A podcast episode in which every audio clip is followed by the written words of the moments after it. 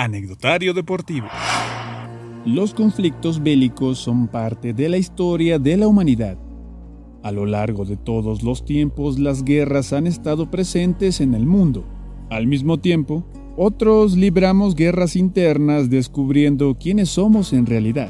Pero existen algunos que enfrentan ambos.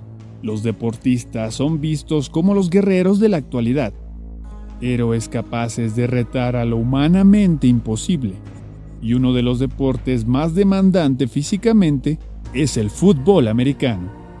Dentro de los emparrillados se llevan a cabo duelos que parecieran a muerte, pero ¿sabías que un corredor de los Steelers, dentro de la NFL, participó en una guerra que casi le cuesta perder su vida?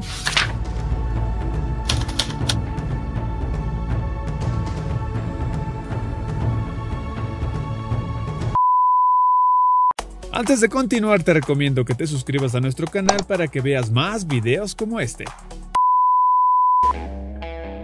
Robert Patrick Blair nació el 5 de marzo de 1946 en Appleton, Wisconsin, Estados Unidos. Rocky, como todos le decían desde pequeño, siempre practicó actividades deportivas, pero sin duda el deporte de las tacleadas fue su preferido. Jugó como corredor de manera colegial en la Universidad de Notre Dame, donde ganó el campeonato nacional en 1967.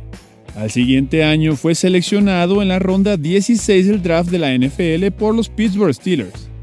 Su año de novato fue complicado ya que no tuvo mucha participación, dejando números de apenas 39 yardas por tierra y 3 pases atrapados. Blair sabía que era apenas el principio de su profesionalismo, por lo que estaba listo para demostrar al año siguiente su valía.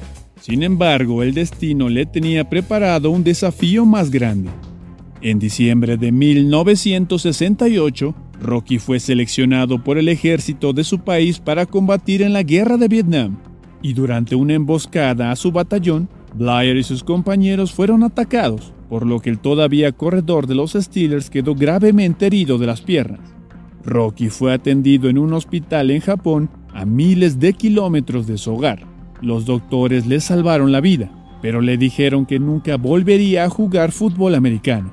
Rocky se encontraba en una profunda depresión, pero días después recibió una carta de los Steelers, en donde le decían que las cosas en el equipo no iban bien y necesitaban de su ayuda dentro del terreno de juego. En ese momento Blair se dio cuenta que era un afortunado de no haber muerto, y mientras hubiera vida, también habría esperanza, por lo que Rocky se aferró a lo único que sabía hacer bien, acarrear el ovoide. Por lo que un año después de ser herido, regresó al campamento de la cortina de acero. Como era de esperarse, Rocky Blair apenas si podía caminar, por lo que no quedó dentro del roster. A pesar de otro duro revés en la vida, Blair no se rindió. Siguió tratando de ganarse un lugar durante dos años más, hasta que en 1971 lo consiguió.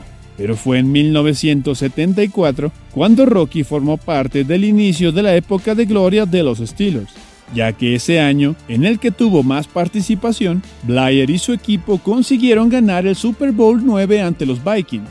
Sin embargo, apenas iniciaba el camino de éxitos para Pittsburgh, ya que al año siguiente corrió para más de 500 yardas en la temporada y alzó su segundo trofeo Vince Lombardi. Pero lo mejor estaba por venir para Rocky, ya que para la temporada de 1975-76 consiguió correr el ovoide para más de mil yardas y dos anotaciones recalcando que Rocky tenía como titular en su misma posición al Salón de la Fama a Franco Harris.